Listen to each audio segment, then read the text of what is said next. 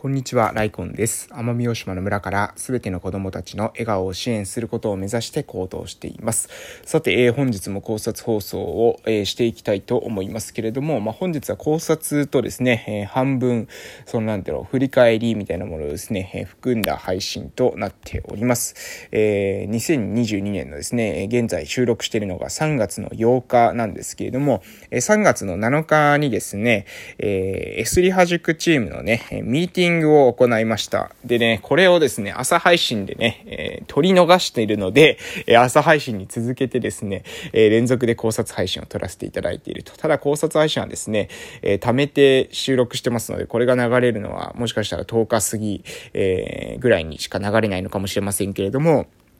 えー、S リハチームのね、えミーティングのえ様子っていうのをですね、一つは、えー、と今日は撮らせていただこうかなと思います。えー、ちょうどですね、3月の7日、2020年3月7日にの、えー、夜のですね、えー、ちょうど20時半からですね、20時半から、えー、まあ、月に1回の定例の S リア塾ミーティングを行ったんですけれども、まあ、S リア塾自体がごめんなさい、わからない方いますよね。えー、S リア塾っていうのは私たちが、えー、運営している YouTube チャンネルでございまして、えー、リハビリテーションに関関するですね、情報発信を行っております。えリハビリ、医療、え介護などに関するですね、情報発信を行っており、まあ、えー、それもですね、理念があるんですけども、え理念に関してもちょっと述べさせていただこうかな。まあ、理念というか、ストえー、スローガンとしてはですね、人生はリハビリっていうのがですね、私たちのスローガンなんですけれども、活動理念はですね、3つありまして、まず1つ目が、医療、介護に関する情報格差をなくすこと、2つ目が、どこの地域にいても良質なリハビリテーションにアクセスできるようにしていくということ、そして3つ目は、えリハビリテーションとは何かを問うということ、まあ、リハビリテーションを再び考える、リハビリテーション最高というふうに挙げています。えーもう一度言いますね。えー、私たちのスローガンは人生はリハビリ。活動理念に関しては医療、介護に関する情報格差をなくす。えー、どこの地域にいても良質なリハビリテーションにアクセスできる。えー、リハビリテーションとは何かを問う。えー、これをですね、私たちの活動理念としております。でこういった、まあ、チームがですね、ちょうど今、え私を含めてですね、プラスあと4人で、え計5人のですね、チームで活動しています。え私がしているのはですね、S リハ塾の、まあ、音声収録とですね、あとは、えー、動画のアップロード、えー、そしてですね、えー、S リハ塾はですね、えクリエイターの方にえ収益金の分配を行ってますので、その会計の、え処理などをですね、私はしてます。なので、まあなんか、え花形なのか裏方なのかよくわからないですけどもね、まあ一応音声自体はね、私撮らせていただいてるので、えー、一応そのポジションをね、いただいてるってことは非常に光栄なんですけれども、えー、と、それよりもですね、実は、裏方の仕事の方がね、意外と多かったりとか、えー、しています。あとは、定例のそのミーティングの時に、まあ私が出る場合に関しては、私が今ね、なんとなく、え、いつも流れとしてですね、え司会進行みたいなことを、えさせていただいてるんですけどもね、司会進行っていうか、まあ、ファシリテーターっていう感じですか、えー、そこをですね、させていただいているというような、えー、ところでございます。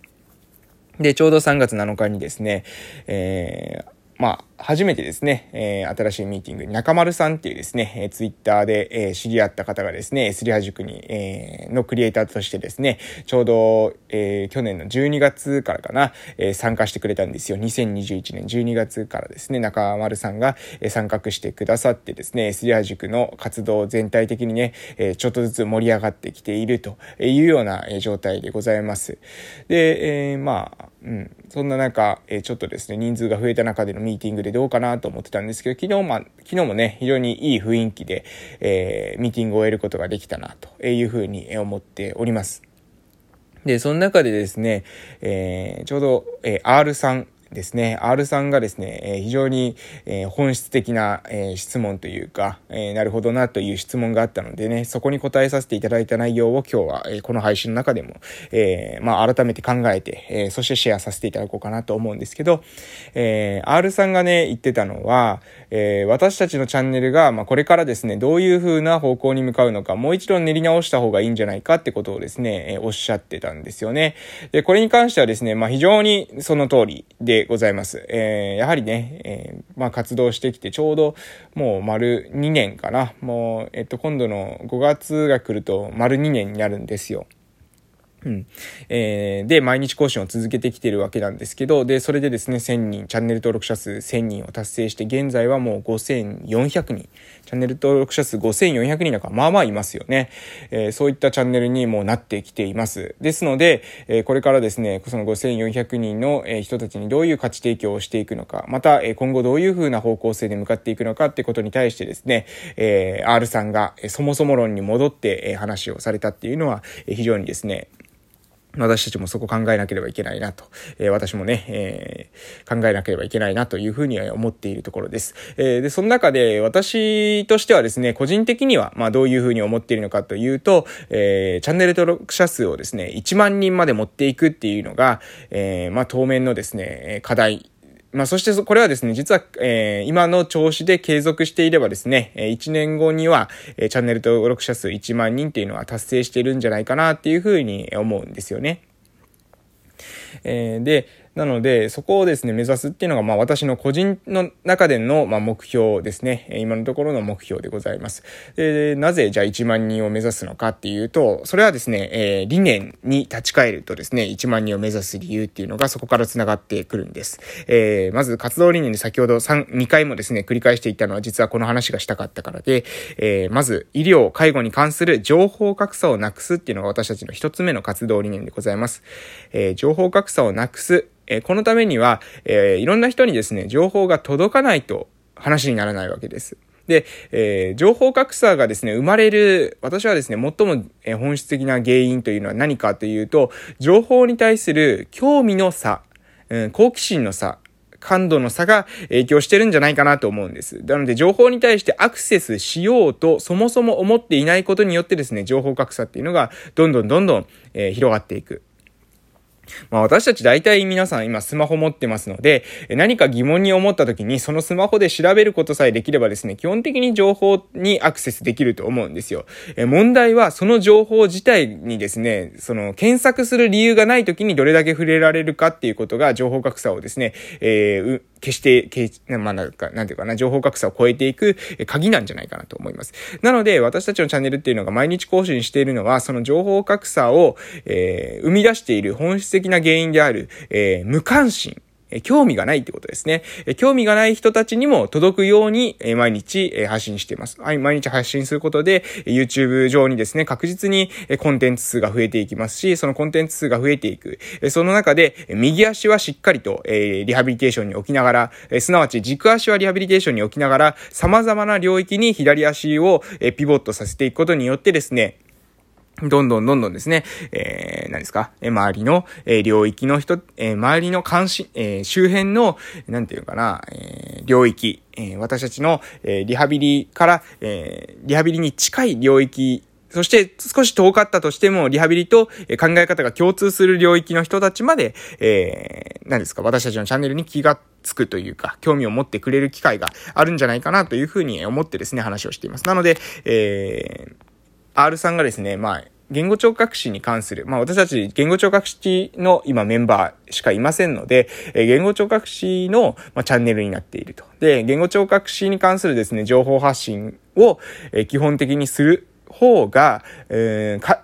再生回数も伸びると。だから、えー、言語聴覚士に関する情報発信をなんかどうしてもしちゃうんだよね、みたいなことを話してたんですよ。それはね、確かにね、そういう側面あると思うんですよ。え短期的にはですね、言語聴覚士に関する情報発信をした方が、言語聴覚士が運営しているわけなので、専門性も、えそこの方が、まあ、なんですかね、え出てきますし、専門性がそちら側に出てくるということは、えー、登録している人たちの多くはですね、そちらを喜ぶわけですよ。で、え再生回数っていうのは、確かに短期的にはですね、その何ですか、え収益を上げたりとかですね、え再生回数を増やしたりっていうことにつながってきますが、私はね、長期的には、えリハビリテーションっていうことを、え本質的に伝ええていくためには、言語聴覚療法の、えー、領域だけをね、話しているんでは、これではね、まあ、不十分じゃないかなと思います。なので、私、言語聴覚士なので、他の領域に対して完璧なですね、専門性がないかもしれません。確かに、えー、理学療法士さんに比べてですね、えー、ROM、えー、関節可動域に関してですね、えー理学療法士に比べたら、えー、専門性はないかもしれませんけれども、それでもね、自分たちなりに、えー、発信していく、情報発信していく、えー、シーティングとかポジショニングに関しても、やはり、えー理学療法士、作業療法士の方々に比べたらですね、知識は劣る、専門性は劣る、えそれはもしかしたら専門外と、ある種言われる方も、えいるかもしれない。そういう批判とかも受けるかもしれませんけれども、でもそういう批判を受けたとしてもですね、え理念としては、え医療、介護に関する情報格差をなくすということを理念としておりますので、えー、そ、そのなんだろう。まあ、ある意味非難、批判を恐れずにですね、挑戦していったら方がね、私は、えー、いいのかなと思ってます。長期的にはそちらの方がチャンネル登録者数が増えて、えー、情報格差を、えー、なくすことにポジティブに働いてくるんじゃないかなというふうに、えー、思っています。